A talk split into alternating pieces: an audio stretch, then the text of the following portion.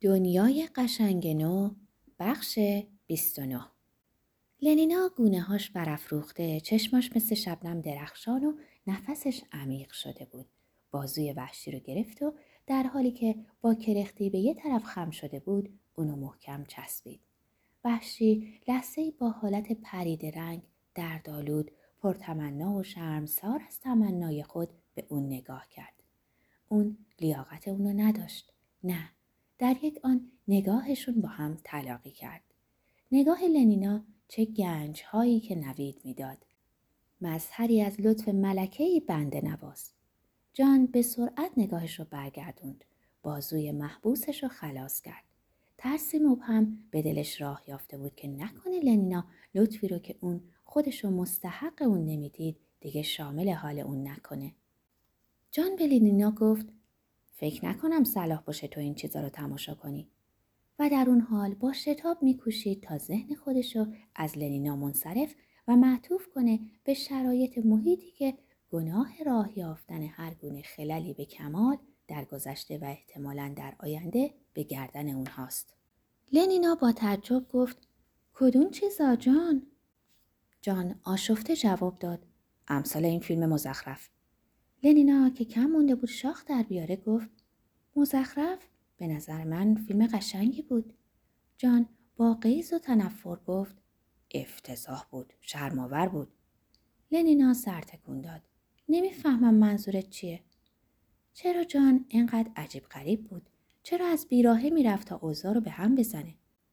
جان در تاکسی کوپتر هم کمتر به لنینا نگاه می‌کرد.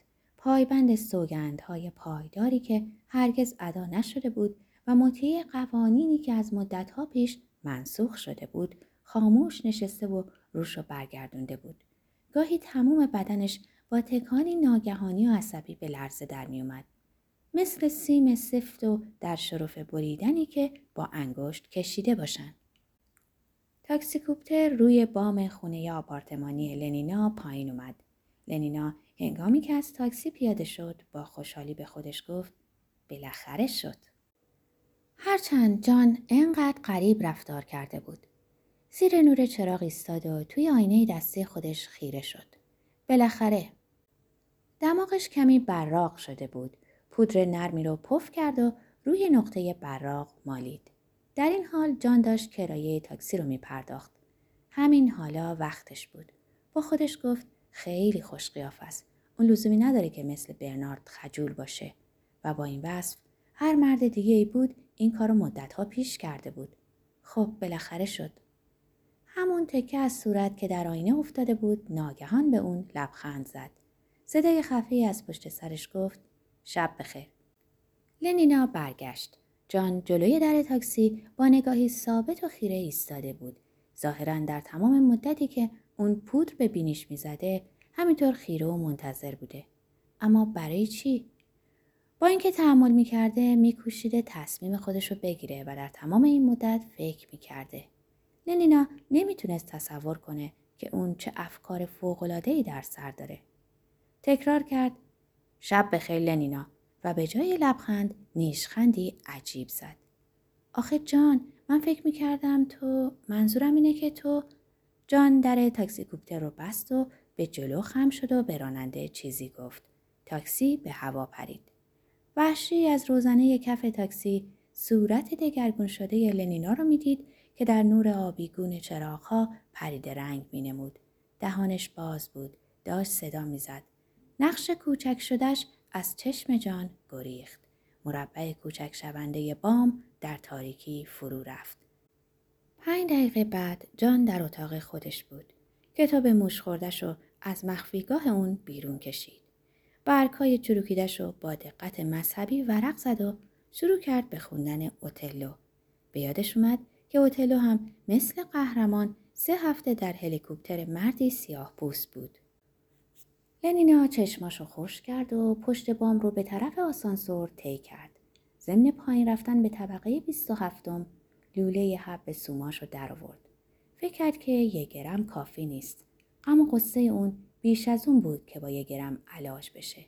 اما اگه دو گرم مصرف می‌کرد این خطر وجود داشت که صبح سر وقت از خواب بلند نشه. سه حب نیم گرمی رو در کف دست چپش خالی کرد. برنارد مجبور بود از لای در بسته فریاد بکشه. وحشی در رو باز نمی کرد. آخه اونجا همه منتظر تو هن. صدای خفیفی از پشت در جواب داد. بذار منتظر بمونن. جان آخه خودت خوب می‌دونی که ازشون خواهش کردم بیان برای اینکه تو رو ببینن. چقدر مشکله که آدم با داد و فریاد کسی رو به کاری ترغیب کنه. جان در جواب برنارد گفت باید اول از من میپرسیدی که دلم می‌خواد اونا رو ببینم یا نه. جان تو که همیشه میومدی. همین دقیقا جواب این سواله که چرا دیگه نمی‌خوام بیام. برنارد نهر زنان عجز لابه می‌کرد که به خاطر من بیا. و جان جواب می‌داد نه. تصمیمت جدیه؟ بله. برنارد با ناامیدی التماس می‌کرد که آخه من چیکار کنم؟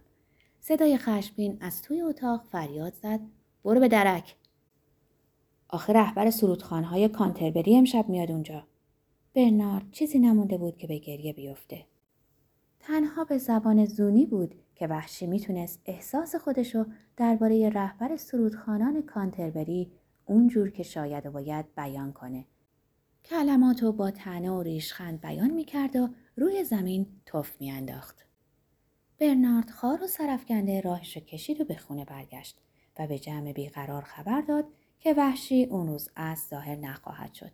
این خبر با خشم و انزجار استقبال شد. مردها از این موضوع شکار شده بودند که چرا گول خورده و نسبت به این مرتیکه بیقابلیت با شهرت بد و عقاید بدعتگذارانش معدبانه رفتار کردند. هر کس که رتبش در سلسله مراتب بالاتر بود مکدرتر بود. رهبر سرودخانان گفت منو دست انداختن و مرتب تکرار می‌کرد منو منو اما در مورد زنها اونا با خشم و کینه حس می‌کردن که گول ظاهرسازی و شالاتانی موجودی با قد و قواره گام و منفی ها رو خوردن. مرد کوچک اندام مفلوکی که بر اثر اشتباه الکل توی بطریش ریختن. اهانتی صورت گرفته بود و اونا نیز دم به دم بلندتر همینو می‌گفتن. در این میان سخنان خانم مدیر مدرسه ایتون به خصوص نیشدار بود. تنها لنینا هیچی نمی‌گفت.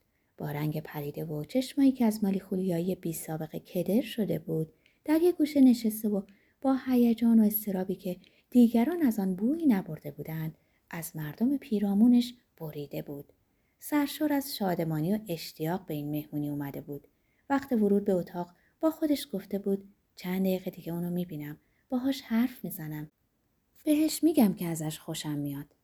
عزمش رو جذب کرده بود که اینو بگه. بیشتر از هر کسی که تا حالا شناختم. و اون وقت شاید به بگه. اون وقت اون چی می‌گفت؟ خون به صورت لنینا دویده بود. چرا اون شب بعد از برگشتن از احساس خونه انقدر عجیب شده بود؟ چقدر عجیب غریب؟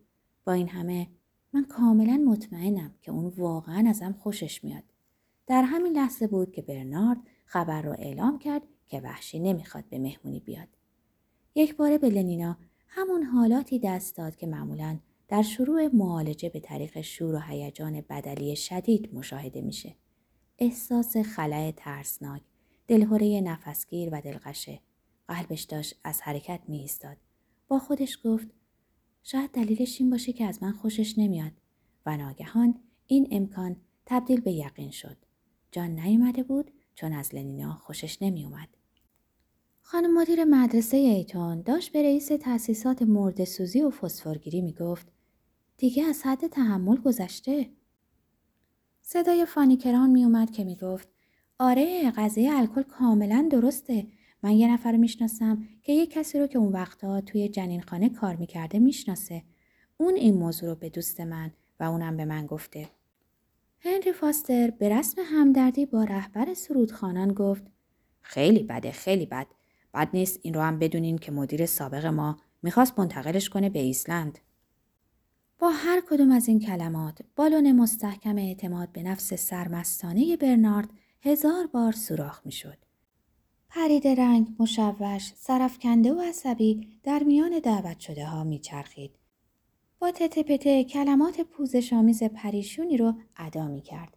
به اونا اطمینان می‌داد که وحشی دفعه دیگه حتما خواهد اومد. از اونا خواهش می‌کرد که تشریف داشته باشند و یه ساندویج کاروتن و یه برش کیک ویتامین آ و یه گلس شپ شامپاین میل کنند. اونا به هر حال میخوردن اما محلی به او نمیذاشتند.